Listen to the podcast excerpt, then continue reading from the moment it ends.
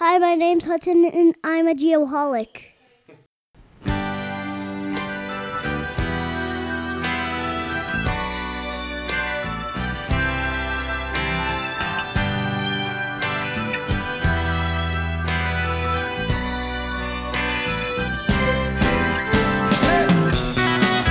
Here we go, boys.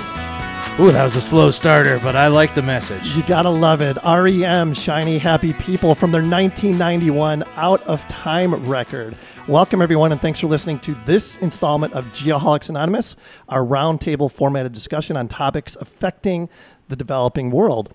Uh, my name is Kent, and I am definitely a geoholic. I, of course, have my two of my best good friends with me, that being Big Shoots and producer Jake Shoots. Say hello. Hello, hello. My best good friend, Bubba Gump, over here. Yep, yep. You got the uh, the cutest geoholic, that being Marvin. Oh, I thought you were talking about Jake.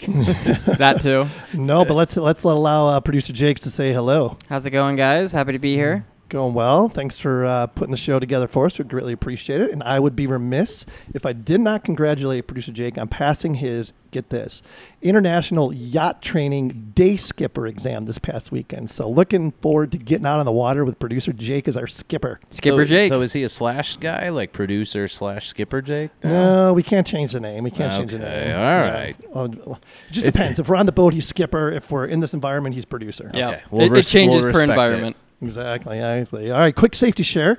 Uh, we had a recent accident involving a survey crew actually here in Arizona on the I-10. For those of you who don't know, that's kind of the main east-west thoroughfare through the city. Uh, goes down to Tucson and goes uh, all the way to LA. Um, there was a survey crew actually sitting in their survey rig off the side of the road in the right of way, but off off the pavement. They're sitting there, you know, doing some paperwork, whatever, and all of a sudden, a a service vehicle um, left the roadway and slammed into them, completely totaled their vehicle. Fortunately, none of neither of them got hurt. But point being, you know, everybody listening to this, there's a lot of guys that work out in the field and on job sites and stuff like that, and it's so important to um, just always be aware of your surroundings. Situational awareness is so so important. These guys weren't doing anything, you know, in the travel way. They were completely off the side of the road, and you just never know. You know, somebody. I don't know if the truck blew a tire. I don't know the details of the accident, but the bottom line is always do everything you can to be safe and be situationally aware. Can't say it better than that myself. All right. Other than uh, that service vehicle was a company we will not name. Yeah, yeah. We, We will that, we will yeah. hope some free services come our way from those bad people. Exactly. All right. Let's get started. But before we do, I want to give our guest panelists an opportunity to introduce themselves. Um, we're going to start. We're going to start. We're going to start with uh, Scott P. So, Scott, if you would, give us your name, your current role with your respective company, and let's see. Let's do.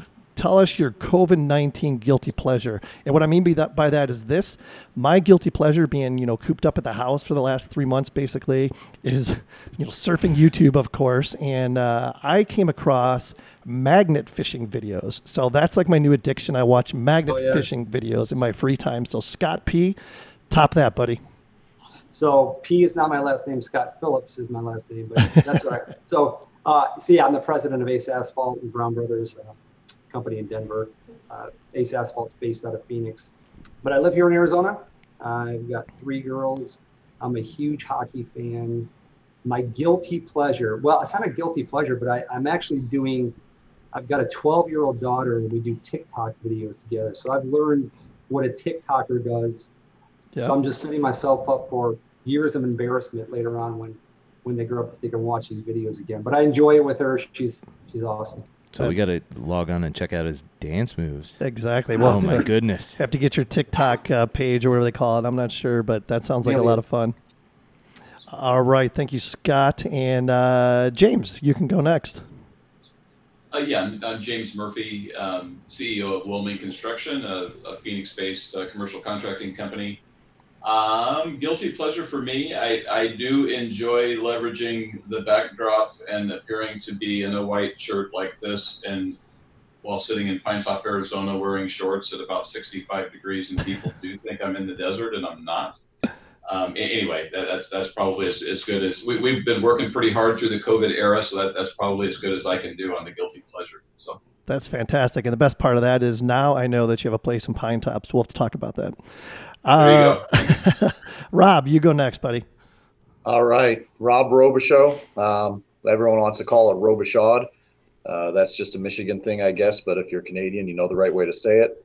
I am the vice president of sales and marketing. I've got a unique background, though, really focused on culture and human resources, um, and not the HR that you're used to. More of the opposite side of HR. We'll talk about that at some point. And then my guilty pleasure um, is probably watching Scott's TikTok videos. They're really good. I was going to say, they must be good. and, and you'll be proud to know that I bought a 500 pound magnet and I used it to pick up a bunch of nails on the side of the road where somebody had dumped a bunch of nails because they were getting flat tires on their mountain bikes. So I spent a weekend out there a couple weekends ago picking up all the nails with this big magnet. Have you ever watched any magnet fishing videos? They're awesome. Absolutely Aren't awesome. they? They're addicting. Yeah, but it was awesome to watch them. Yeah, yeah, awesome, fantastic. Thank you for that. And last but not least, uh, Scott uh, Scott S. I'm Scott Sangster, um, Calgary, Alberta, uh, but spend a fair bit of time in Arizona. And as you mentioned earlier, Kent was blessed to meet my wife Pam in the presence of your wife Megan a long time ago, and was also situate when you met when you started dating Megan at the curling club. I'm a partner in a national law firm here in Calgary. My practice area is financial services, so I act primarily for the banks. Boring old paper, but it pays the bills my guilty pleasure is we were blessed to spend three months in Arizona just recently because when the border closed, we were there for spring training and just returned home. But my guilty pleasure was for three months, I didn't have to wear underwear. Hmm. that's great. I'm, I'm not I'm not sure the visual, but uh, that's awesome. awesome. Basketball shorts, basketball shorts. All right. Keeping right. it free and easy, boys. You got it. You got it. Well, thanks everybody for the introductions. I appreciate it. So, all right, let's. Uh, so the bad news is we're all trying to figure out, you know, how to navigate our way through a global pandemic, and now, of course, civil unrest. The good news is that after any prolonged period of, of, a, of a crisis, there's always a strong desire for rebirth and renewal. For example, after a war, there's always a post-war boom. Um, you know, the citizens of a of of a war-torn country, for example, are, are very weary, uh, you know, of death and destruction. And uh, with peace comes a second chance at life and a tremendous burst of creative energy and you know economy building. So there's pent up demand for products and services. Folks are eager to get back to work and to invest and to shop. So hopefully that rebirth is also a part of what is going to be our post COVID world. So that being said, you know, it's a proven fact that people want to work for for a, a good leader, and they they want to they want a plan that they can buy into. So our topic this evening is how to be an effective leader in a post COVID 19 world, which I think we're getting a little bit ahead of ourselves because we're still like right in the heart of dealing with COVID 19. I think we're a long way from being a post COVID 19 world, but still, I think it's a, a, really good topic for us to discuss. And personally, I think it's it's timely for for a couple reasons. You know, one, I believe it's safe to say that you know many of our listeners work for companies that are relying on their corporate leadership more than ever to help them grapple with their daily work lives. And two, I'm also willing to bet that, you know, as a result of COVID 19, there are a ton of companies that have had to make wholesale changes or at least significant adjustments to the way that they conduct their conduct their uh, their respective businesses. So, our, our first topic that we're going to get into, pretty general, but it's a good lead into to as we get deeper into this. Um, we'll start out with you know Scott Phillips in an attempt. I guess here's a question: in an attempt to be better or to better understand a post-COVID world, let's say, um, what does it or what will it look like in your mind for your specific individual business line? You know, it's it's interesting because we're we're in a in a space that we're an essential business, so we're blessed and fortunate to be in that space. But things are changing.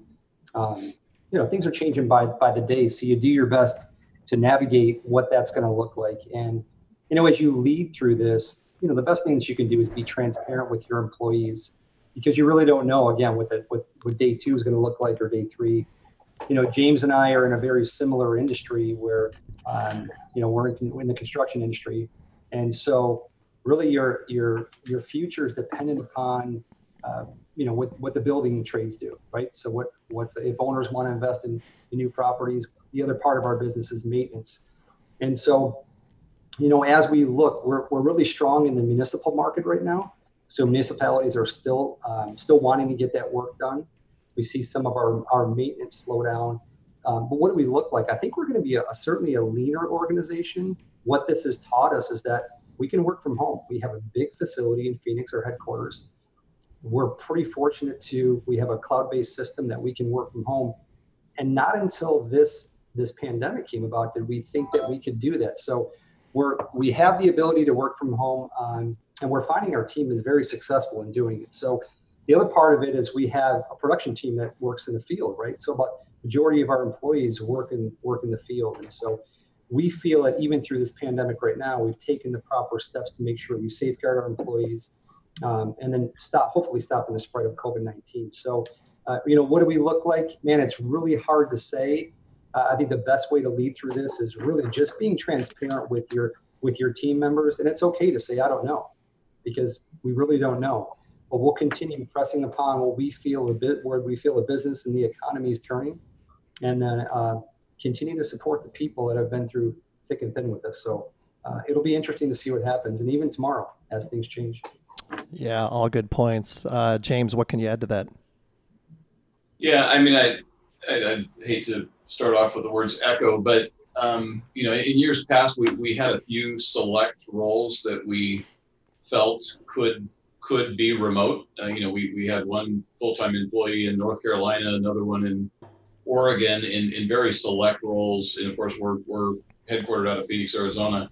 Um, again, you know, the, the radical shift of, of kind of skeleton crew in the office, um, it, it, pretty much all roles were, were, were done remotely with the exception of our, of our field managers that are actually the, maybe call them the true builders that they don't, they don't get to zoom into work when you're, when you're building a, a 1.2 million square foot building.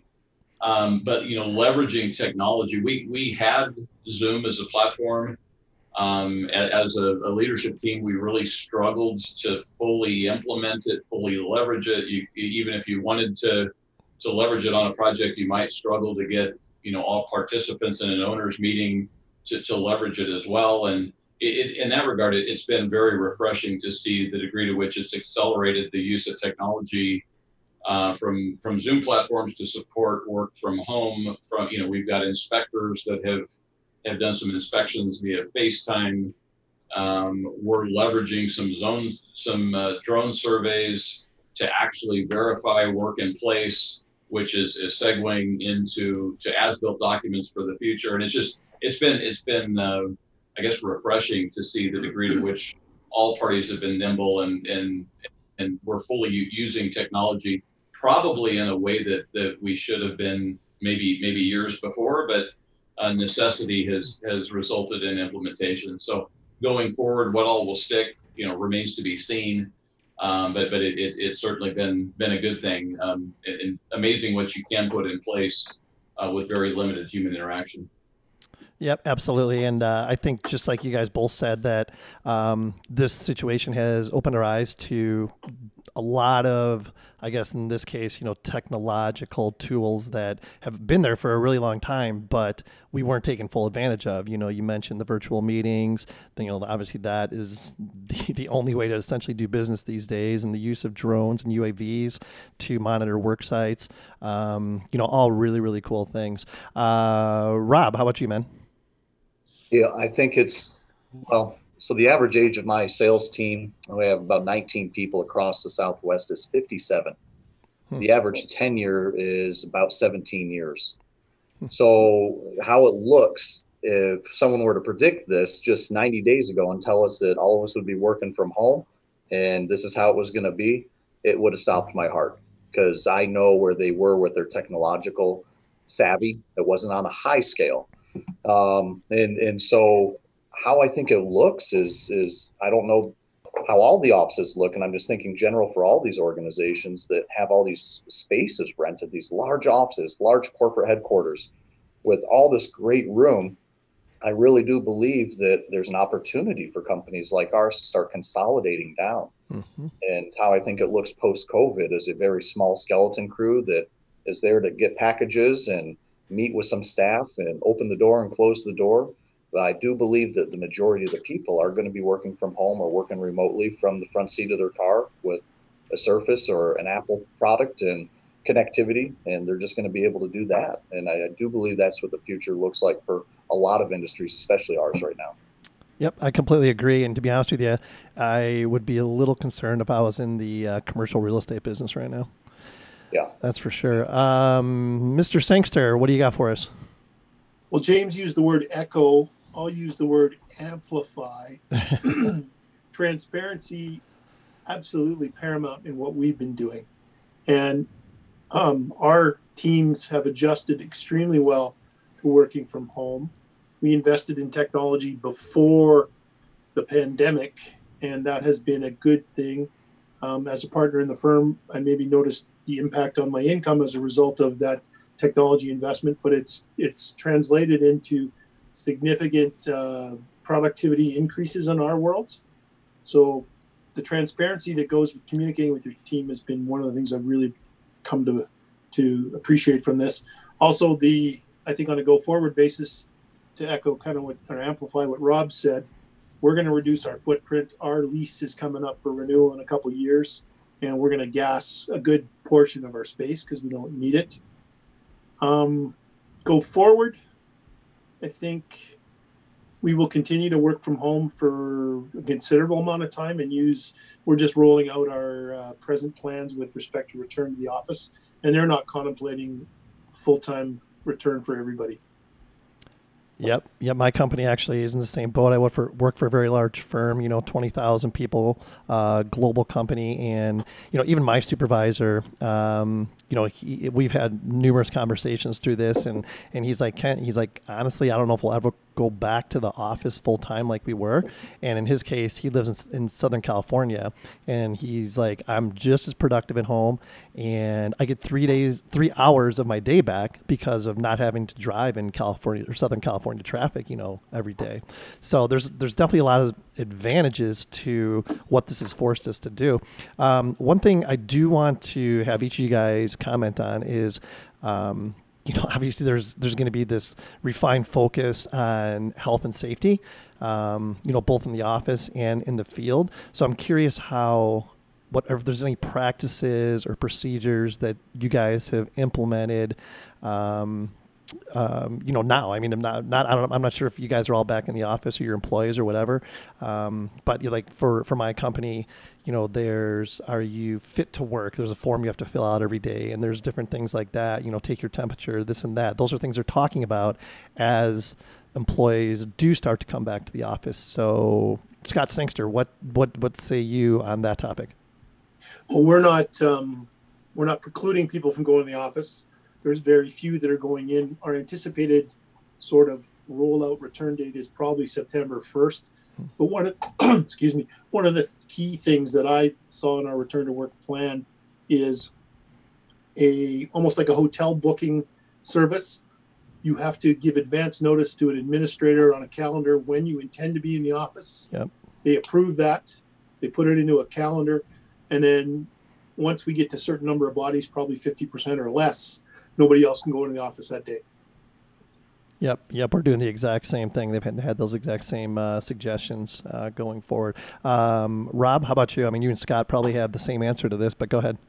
Yeah, so well. I I'll bring in a personal side of it. So I spent a lot of time interacting with people face to face over the last four days, and starting to think about all of us getting together today. The thoughtfulness and being present, I guess, in the moment was there is a chance, there is risk that somehow that interaction would have generated my contracting of a disease, and I won't know for two weeks, you know, mm-hmm. but the last thing I want to do is bring a group of people together, thought leaders like everybody on this panel, and then expose you. And so that's what we're trying to remind our sales staff. That's how we're trying to remind all of our employees. If you find yourself out socializing, that's your choice. But just remember what the greater picture is for everybody else that you potentially could expose. So if that's the case, take a back seat, schedule a webinar, schedule an on-site meeting. Through through Zoom or through Microsoft Teams. So that's that's I think something that we all should be more conscious of and be more focused on. Yep. No question. No question. James, do you have anything to add to that? Um, you know, the, the, the social side of the equation, I, I, we, we talked internally that I, I do have reason to believe that, that, uh, in, in the course of a work week, um, the expectation is a little higher and the guard is a little bit higher and maintaining six feet is, is something that everybody does pretty naturally. Um, you know what what's going on off of the clock and the risks associated with that it, we, we keep reinforcing and reinforcing and uh, I, I think all, all businesses uh, there, there's real risk in this part of the of the conversation um, and, and it's you know I, humans are meant and wired and we, we've all um, been raised with a get together mentality. And you know the, the, the greater phoenix the numbers are actually getting worse right now. They're not getting better. But yet you see the assembly uh, outside of work probably as much as ever in some instances. So any, anyway there's definitely some some competing interests by day and by night that I, I think all businesses really need to keep an eye on. It's hard to control but um, I, I, all you can do is reinforce reinforce reinforce but it's certainly necessary Yep. Yep. No question. Uh, Scott Phillips, do you have anything else? you you know, I'll just add one thing. So we, we, we take, we follow the CDC big three, right? So they talk about washing hands, um, six foot social distancing rule, and then stay at home if you're sick. So really that's the baseline of anyone who's working in the office. But as we said before, we're very fortunate that we don't need to be in the office, most of the office employees. I think the big challenge for us is how do we continue to protect our production crews and our field crews? Um, without them, we're nothing, right? So we need to get in a better position of protecting our team. So we have sanitary efforts, we have masks and gloves and wipes. Um, but I think the effort really needs to be turned there because we've now solved the issue of what do we do in the office? Well, we don't go in the office, right? Until because this is present. So how do we continue to just show daily progress tor- towards protecting our team members? You know, and James, as you know, on job sites, um, it's we're seeing that pop up as the spread of COVID nineteen continues to grow in Arizona. You're seeing more job sites where different subs are are affected by COVID nineteen, and so how do we make sure our team members are protected? What we do initially is we make sure all the vehicles, whether driving in a, a heavy duty truck going to and from a job site, we wipe it down in the morning, wipe it down in the evening, doing everything we can to protect. So right now, our biggest concern is really the production crews and how do we continue to keep them safe? Yeah, definitely a challenge. And uh, James, you mentioned something that uh, that I want to just kind of springboard off of just a little bit, and that's that you know, P, as human beings, you know, we're we're wired or programmed for you know that person to person contact or interaction, and not having that, you know, creates a lot of challenges. So we're you know we're not only concerned about like people's physical well-being but i think something that's not talked about enough is how this pandemic and the situation it's put us in uh, is affecting you know people's mental well-being even more importantly. I mean you hear statistics every day about you know the the rate of suicide and domestic violence and all this stuff and i don't want to go down that go down that rabbit hole per se but it's it's something that also needs to be taken into consideration um, you know each and every day and, and as we move forward. So i don't know i don't know if anybody wants to talk talk or add to that but um, yeah, that's the only thing I want to add. Did anybody else Well, I? I will just, I'll add one, one thing to that, Kent. We, we have a number of employees that are single. hmm And I was talking to one of our employees who happens to be a director and, you know, he was saying it's lonely. I, Yep. I need the office for that interaction. Exactly. And, you know, someone like us that goes home and we have kids and, and a wife, right? It's, um, we don't think about that. So definitely empathetic to, to this individual and others who need that social interaction. And without it, it's a big void in their life. Absolutely. Yep. Really good point. I have honestly not thought about that at all because I've been at home Yeah. with the lovely Carrie and Hudson so much that as you say this is progressing and we're gonna continue working from home. I'm like, oh my goodness, I just want the schools to start again. Yeah. well, there's So that also. Yeah, as long as the schools open up, then okay, I can work from home. But there's only so much I can do with that. So Yeah. it's just another side point that popped into my head. Yeah, no, for sure. It's affecting everybody differently, you know, on different levels for that matter. Okay, let's move on to the next topic. So we, we, we've kind of you know laid the groundwork for this now, and pretty much everybody, I, I, you know, on on this panel is in a leadership position in one you know one shape or form. So let's talk about the challenges of of, of being an, an effective leader um, during what you know virtually appears to be a shift in many business cultures. Um, We'll start with Scott Phillips. What does it take to be effective, and you know what are the biggest differences now compared to before the pandemic? you know, I think either I, I really believe that, you know, why I really exist in leadership is to change people's lives for the better, right? And so you to figure out how do you navigate those waters we're in the middle of a pandemic. Um, I, I think the biggest thing for, and I know some of the struggles that we have is how do you communicate with the team to make sure they still feel like they're part of a team. And as a leader, I think it's really important to be authentic. As I talked about earlier, it's okay to say you don't know what the what the future looks like. But we'll safeguard our employees by doing X, and then we'll make sure that we're a relevant company as we move into. Uh, our fiscal year starts 4 1 as we move into Q2, Q3, Q4 of our fiscal year. And so there's no playbook for this pandemic. You can't say, hey, I, I read, uh, you know, either Robin Sharma or so and so puts a, a, a leadership book together for how to navigate through a pandemic. And you get bombarded with different um, hey you should do this or podcast to listen to this. I really think authentically you just have to lead through it. You have to have a team that's willing to follow you.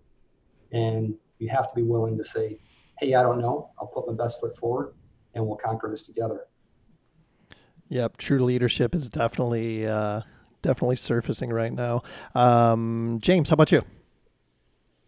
Yeah, I, I mean in, in our our business, you know, again, commercial contracting business, that the nature, the, the nature in all markets, all times, is you you've got the the home office, and then you've got a bunch of islands, and so we always talk about you know navigating the island effect relative to our managers that bounce from project to project, and um, and each you know if you're not careful, each project can kind of take on its own its own culture if, if you're not really deliberate and its own character. It's a derivative of the strongest most dominant leader and, and that's kind of what you get. And um, so we're, we're, we're accustomed to, to dealing with that um, trying to unify and, and pull people in.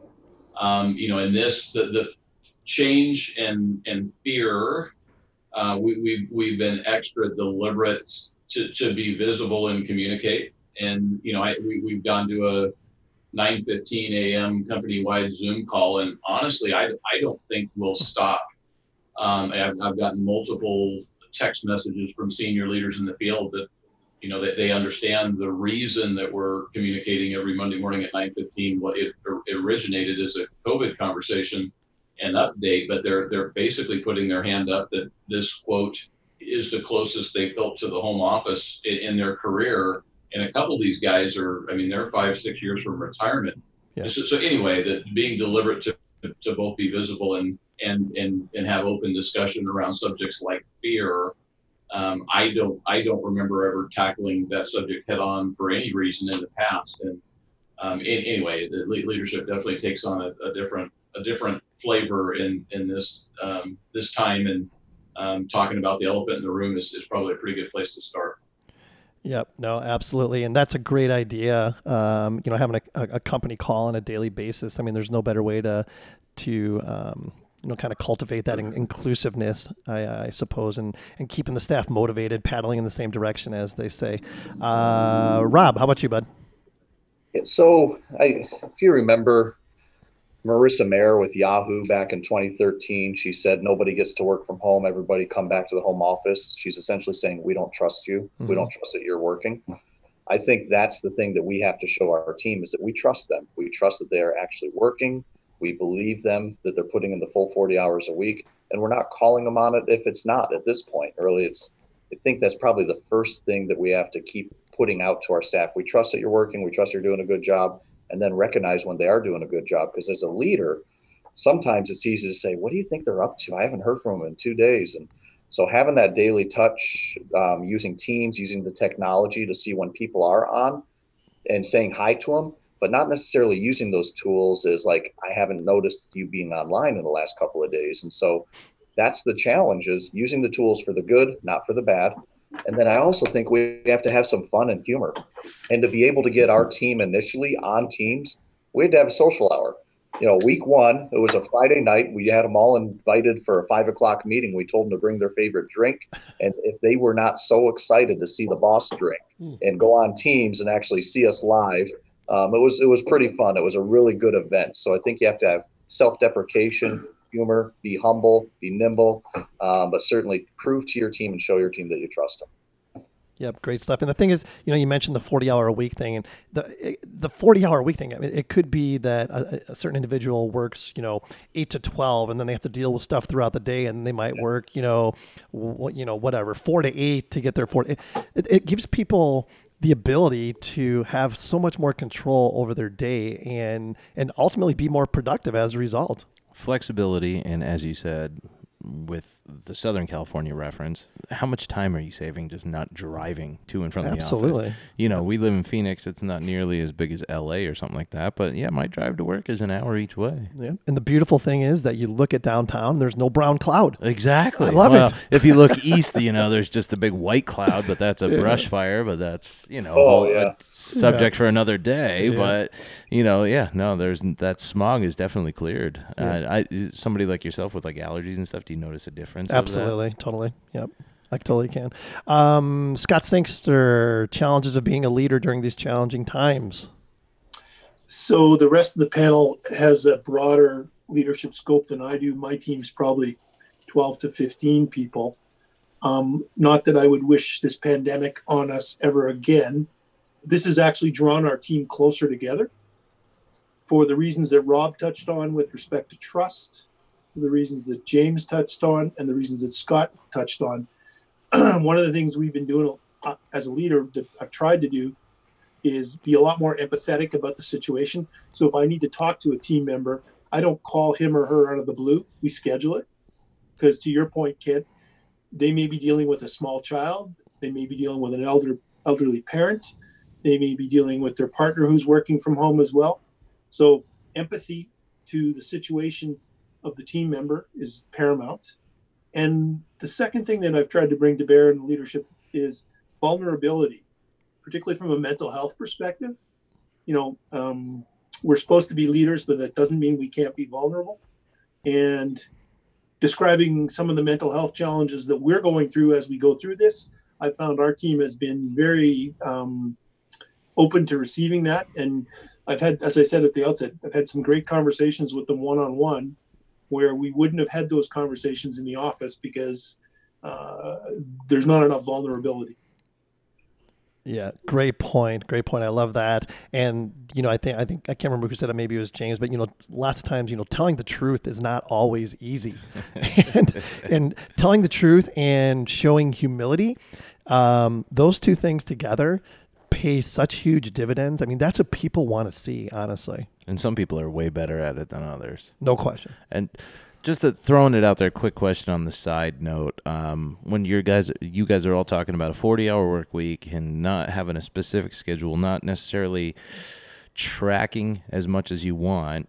Um, overall, with people working from home, and I know for myself, if I just kind of like have something on my mind, I can't go to sleep without getting it done, or I'll wake up in the middle of the night and I'm like, I got to get this done. Do you think overall people are going to work almost more hours, or do you think there is going to be this slacking off, so to speak, Yeah. more so w- one way or the other? Because I'm not trying to toot my own horn. I know I can be lazy with the best of them, but like I said, if I got something on my mind, I'm gonna get it done. And if my computer's sitting at home, which it is, I'm gonna get it done. So it's not like it's easy enough to say it's at the office. I'll deal with it tomorrow. Yep. So a- as leaders in these industries, um, what what's your opinion? Do you think it's gonna increase to more work being done necessarily in a 40 work week? Um, Yeah. uh, Yeah. and uh, we'll start. We'll start out with Scott Phillips. You know, I think I think you're going to have those. You're going to have those that dive in and then those that stand back. And you know, I heard someone say this before that you know there's there's efficiency and professionalism are four letter words right now. So as we talk with our teams and we replace those with effectiveness and personalism. So I think if you're personal with your team and you talk about being effective, we we have a saying, you have a bias towards action. You just get things done. If you get things done, it's easily measurable if you have the right systems in place. And that and you can measure that, right? But you have some individuals, like I said, is that you know, we've got to keep checking on people to make sure they're okay. And if they want to have a tantrum during this, that's okay. Have a tantrum, but you need to overcome that, and then you need to be effective. And so, measuring that is not a bad thing.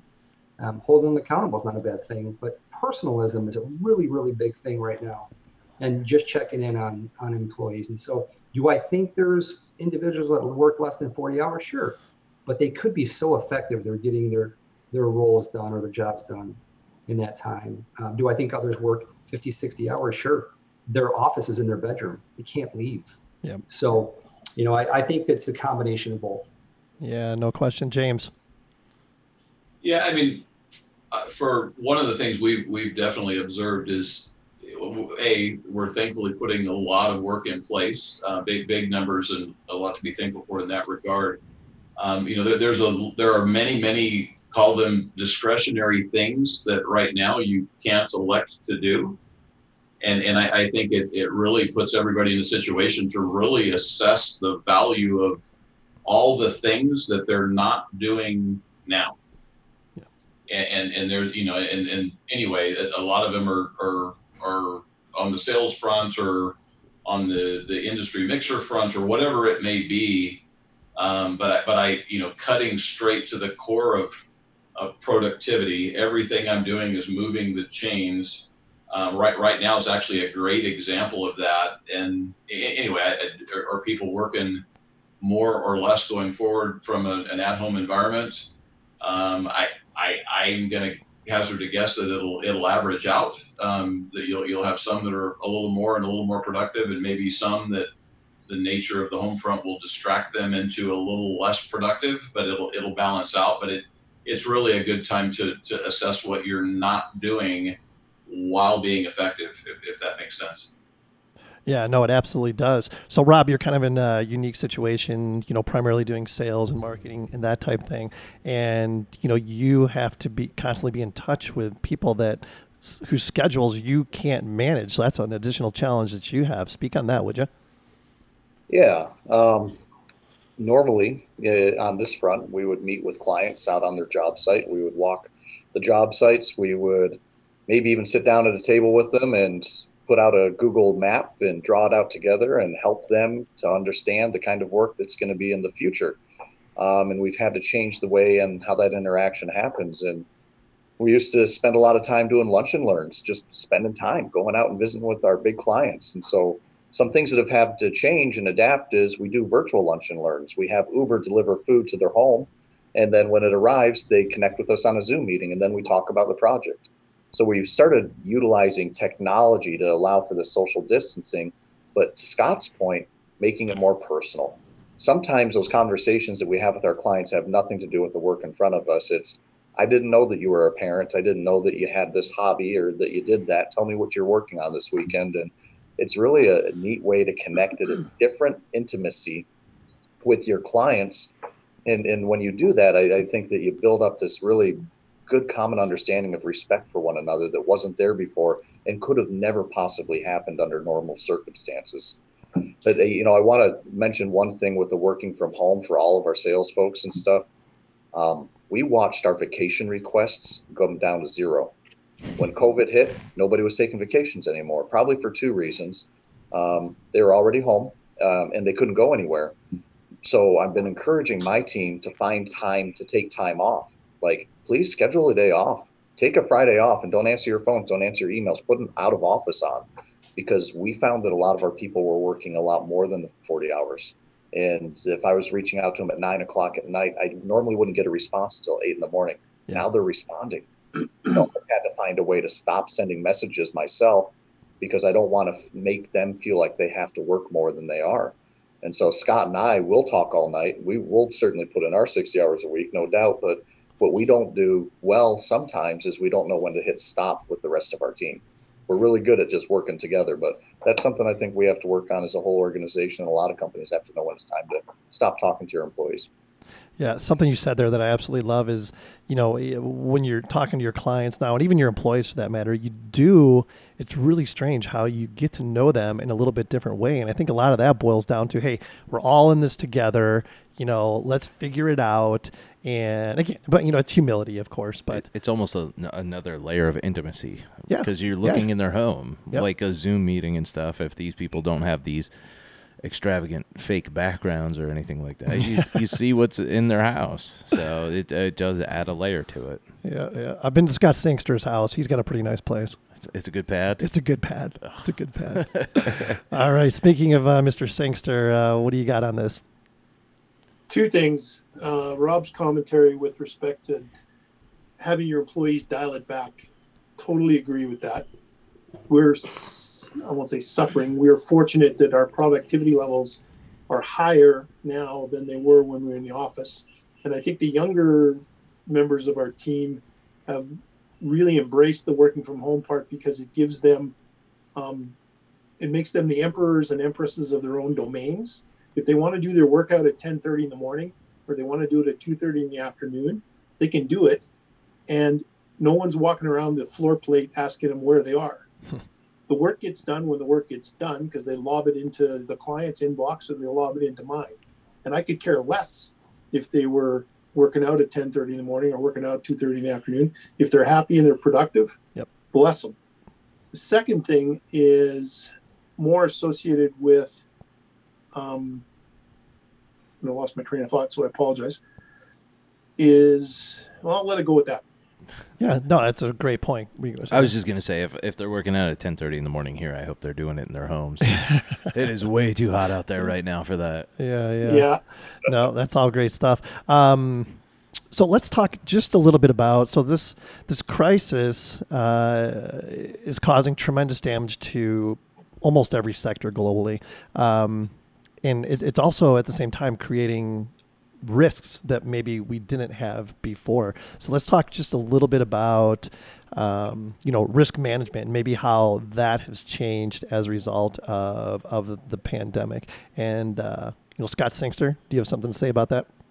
yeah. So we see a real uptick uptick in our litigation support teams, which I have nothing to do with. I don't even know where the courthouse is. Um, and you know, obviously, there's a lot of mitigation associated with that, and of course, it would be more applicable to Scott, Rob, and James's business. And so, we're really just a service provider into that.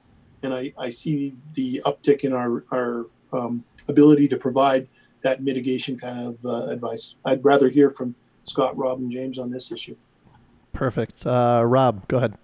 Yeah, so I want to maybe just go a different direction with it and call call it internal risk management. I've Mhm. heard it brought up a couple of times already, but the health of our employees and not the health of their risk of COVID. It's that mental health, um, and doing our best to make sure they understand what an EAP program is.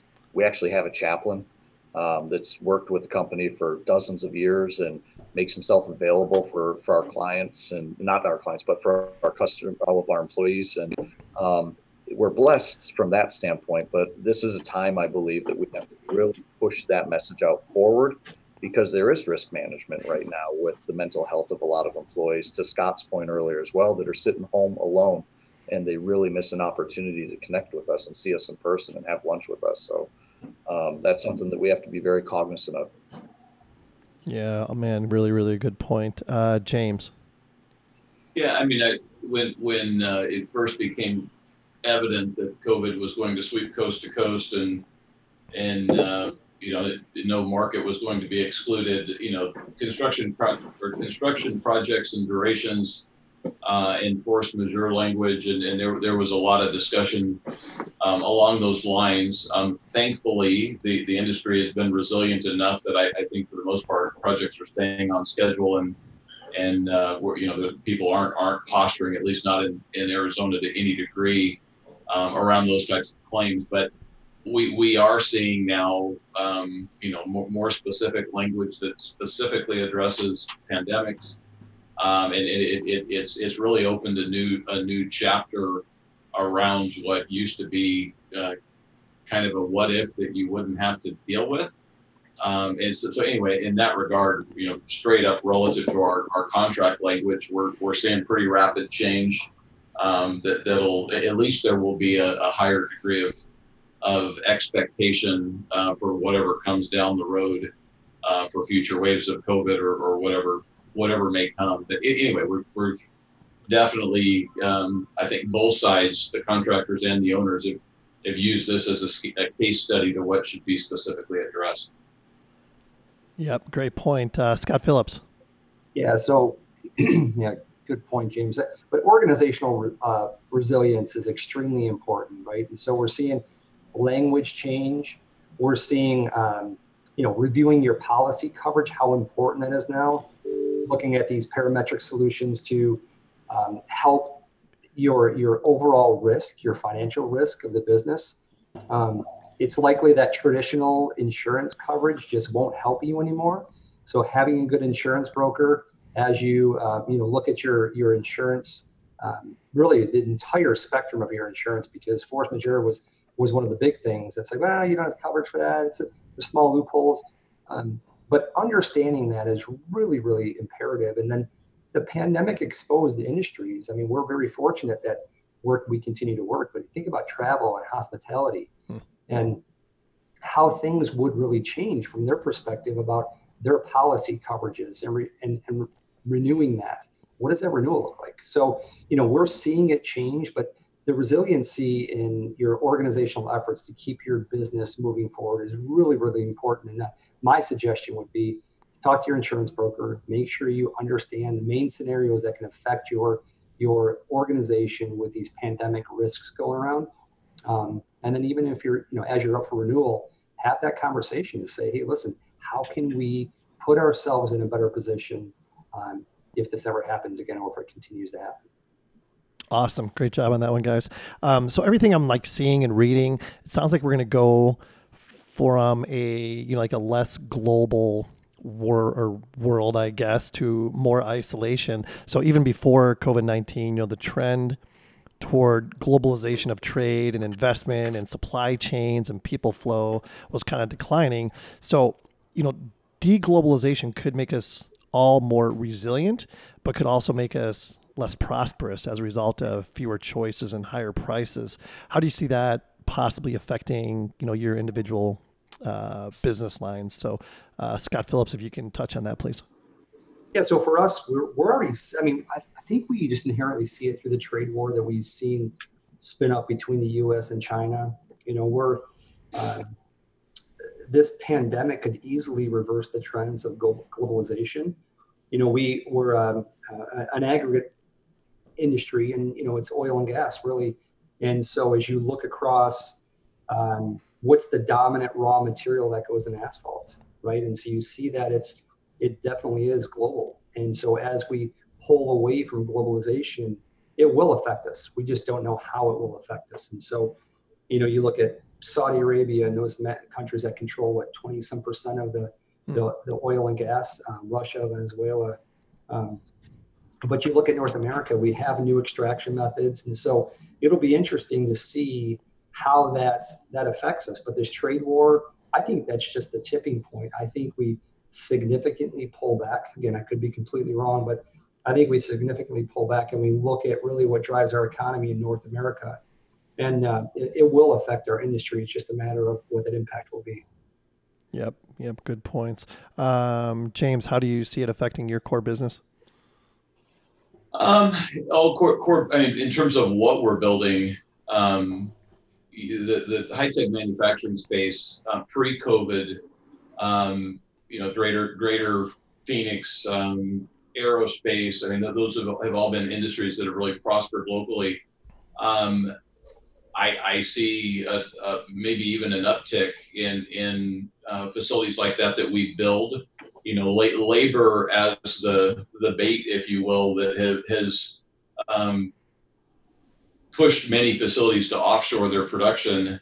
Um, you know, I, I, I think in the same way that COVID accelerated our firm's use of technology in in in all ways, um, automation in high tech manufacturing will be the counterpunch um, to, to chasing cheap labor. And, and anyway, I, I think um, overall it's likely to be net net positive to the equation as as major manufacturers instead of going overseas or to maybe to our, our friends to the north or south um, decide to stay state stateside and and really push the, the the use of technology. So anyway, overall, I, I think it it's a healthy a healthy thing for for those that are stateside, in my opinion. I like it. I appreciate the optimism. How about you, Rob? I'm optimistic too. Um, I I believe that the GDP will increase, and that may drive wages up. But if wages get driven up, then people acquire more stuff, and as they acquire more stuff, they pay into the system, and that system continues to take care of itself by providing you know better police departments, libraries, schools, pavement, uh, whatever those needs are. And I do believe that this turning inward isn't actually going to be a negative thing, and it will certainly have a lower impact on the, I guess, world economy from an environmental standpoint. Less burning of fossil fuels, less manufacturing of goods um, overseas, uh, where there are not, I guess, rules in place can, similar to what we have here. So I do believe, from a global standpoint, the the world environmental status will actually improve as a result of this. Yeah, really interesting. How about you, Scott? How about how, how do you see it affecting you? so you're our biggest trading partner, and we watch what goes on very closely in your country because of that long existing uh, trade partnership. We also have a heavily reliant energy economy here in Alberta, and I know you guys follow commodity prices, and our energy economy has been um, pummeled in the last couple of years we're encouraged by what's going on in the United States economically. And we also think we're going to see a bit of a pivot away from the energy based economy. Um, we have a very strong agribusiness here, and we see a lot of uh, opportunities in the agribusiness side of things, a lot of opportunities in the technology side and in the manufacturing side. And again, we just want to continue to see your economy grow because ours, like I said, feeds a great deal off of yours. Yeah, great perspective. Appreciate that. So, in addition to you know less global, more isolation, I think we're also going to see a shift. Um, you know, less density, more distance, and what I mean by that is you know urbanization is likely to be you know the other major casualty of COVID nineteen. You know, people are already more fearful than ever of crowded trains and buses and restaurants and theaters and stadiums, stores, offices, what have you. Um, this is probably a short answer, but and maybe not necessarily related to your specific business lines. But how do you guys see the possible de-urbanization affecting the economic growth and uh, in previous urban sprawl that was focused on, you know, before? How about you, Scott Sangster? Um, our mayor here in Calgary is very focused on rejuvenating our downtown core. And so to keep it short, I don't see that we're going to have an increase on our urban sprawl. We're going to have a more inward looking, um, older, older style of economy where people walk to markets, people walk to restaurants, people ride their bikes to get their groceries, that kind of a thing.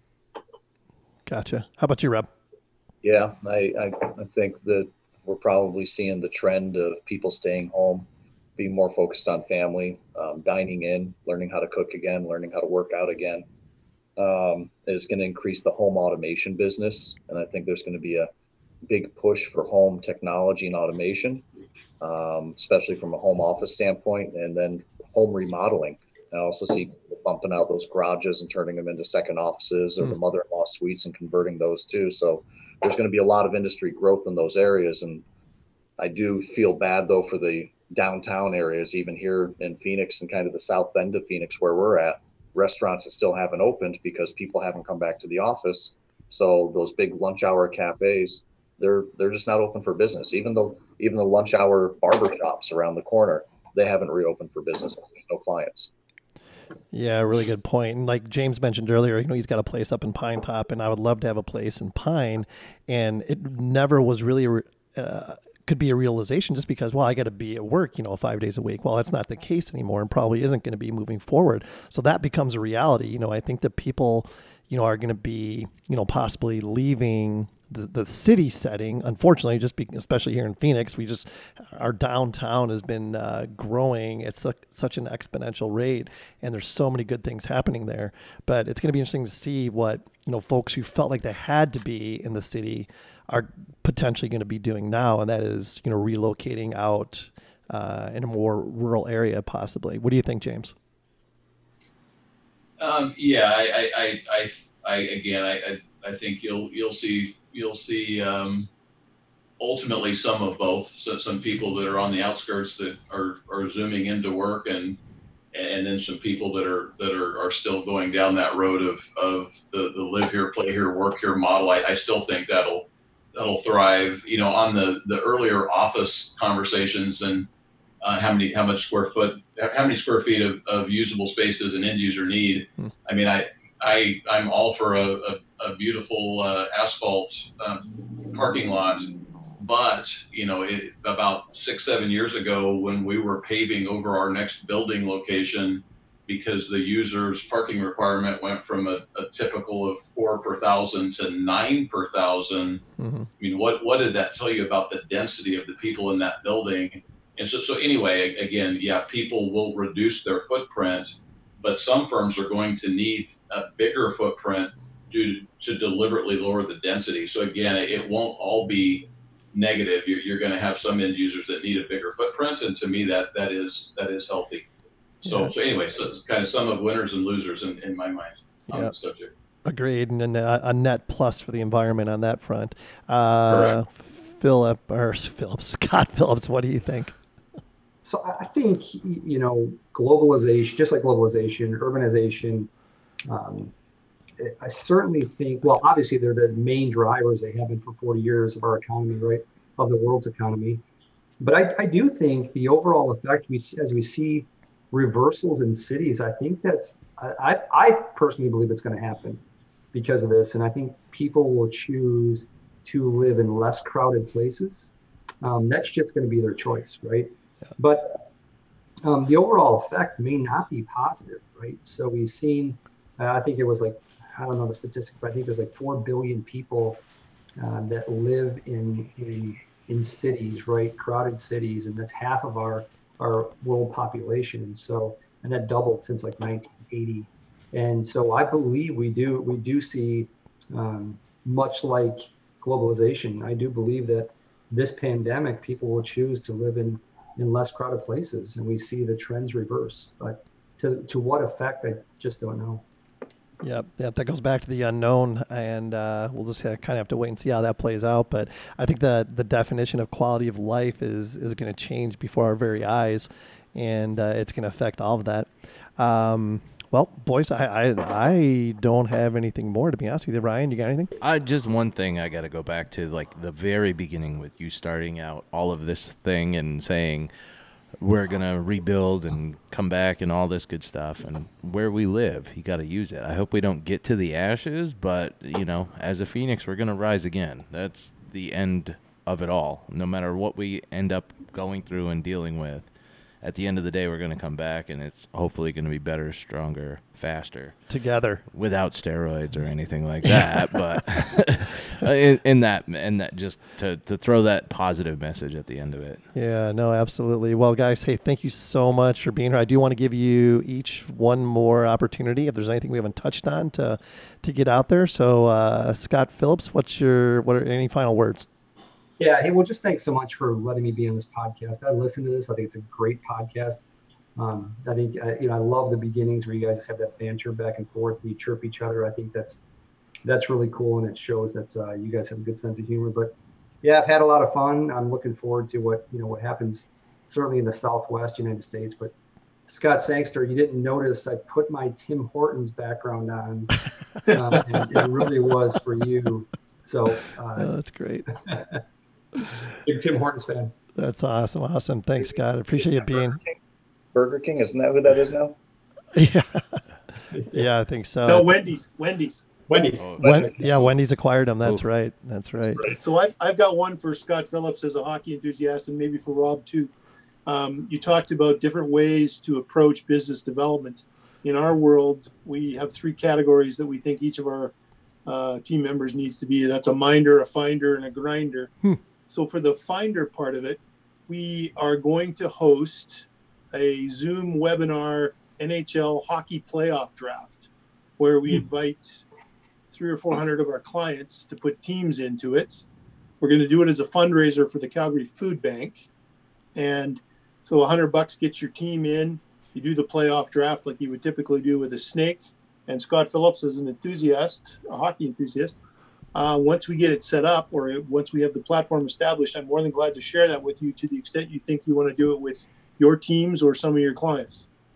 Yeah, I, well, why don't we talk about that? I'd definitely be interested. So, uh, as long as I can pick my Leafs or the uh, Coyotes, I think we're good. Pardon me, your Leafs. That's why. That's why I threw it in there. I knew that's what we're gonna- Uh, well, you know, I used to live. I used to live in Whitby, Scott. So if you know where that's Yeah, but at, that's the home of the Dunlops, not the Leafs. well, it's close enough. You just jump on the go train. Uh, so Scott Sangster, I appreciate you uh, jumping in there with that because one thing I was going to mention before we did get out of here was the fact that you know we do these these roundtable discussions and we bring people together from you know different walks of business and life for that matter, and you know one of our objectives not only is to provide um, you know great content for our listeners, but it's to make connections. So hopefully you know after this you know you guys will stay connected and that type thing and uh, you know have some fun with it. Um, James, what what what are your final words? Oh, know, I I, um, I grew up on the on the Texas Gulf Coast, and so that's it's hurricane country. And if you if you look around, you know, there, there's always the the remnants of the big storm. You know, Hurricane Celia was uh, in the 70s, and Corpus Christi came right over the bridge, and you know, you you you see evidence of the big storm. And um, to me, COVID, I mean, we're still in the storm. Yeah. The storm will blow over. There will there will be an edge of the storm, and and there will be life after the storm. And anyway, I, I, I, look forward to when we're all looking back and there's there's a little bit of evidence that the storm blew blew through, uh, but but I, I I don't know if I um, if I am fully on board with it with a true new normal. I, I think a lot of what people do. Um, it, it, it all revolves around social beings, and, and anyway, I, I think um, we'll look back on this at some point in time, see some improvement, um, and and but but not not so much a radical change that, that I think is is so much on the forefront of our mind right now. So Totally agree, and uh, I, I believe it's going to be a change for the better. And thank you again for being here, James. I appreciate it. Uh, Rob, I'm sure you got something to say. It just well, uh, yeah. Um, so Ryan, Kent, Jake, great questions. Awesome panel, good selection of people. I'm very appreciative that you invited me and the folks here. So thank you for that. Um, I'm just curious, which one of you is Gilligan? Because we know who the skipper is. Oh, that's big shoots all I, the way. I, will take the Gilligan. as long as I, when you guys see me, you don't hit me with your hat. I'm fine with it. just just point me in the direction of Marianne. Oh man, there, there you go. But uh, I I'm would- you're the professor. I, I'm definitely optimistic for the future, you all, and thank you for letting us be part of this. This was a really good opportunity for us. Thank you. Yeah, no, Yeah, thank you, that. thank you for reaching out and uh, and helping to uh, get this f- facilitated. Uh, Scott Sangster. No, I'm done. I just appreciate the opportunity to uh, dialogue with such interesting people and appreciate you guys for taking time out of your busy schedules to do this and for you, Kent, and the team for uh, giving us the opportunity to be here. No question, no question. You guys absolutely killed it. This is uh, some great content. I can't wait to get it out. All right, with that, uh, just to remind everybody, you know, get involved with your communities, volunteer your time, you know, look for opportunities to help someone out that is struggling. Bank some good karma because I guarantee you it's going to come back to you. And as always, thank you again for listening, your continued support. Please check us out on Apple Podcasts, Spotify, Podbean, and Stitcher. Feel free to send us an email at info at thegeoholics.com if you have any suggested topics or would like to be on the panel of a future Geoholics meeting. Till next time, everybody, stay safe. Yeah.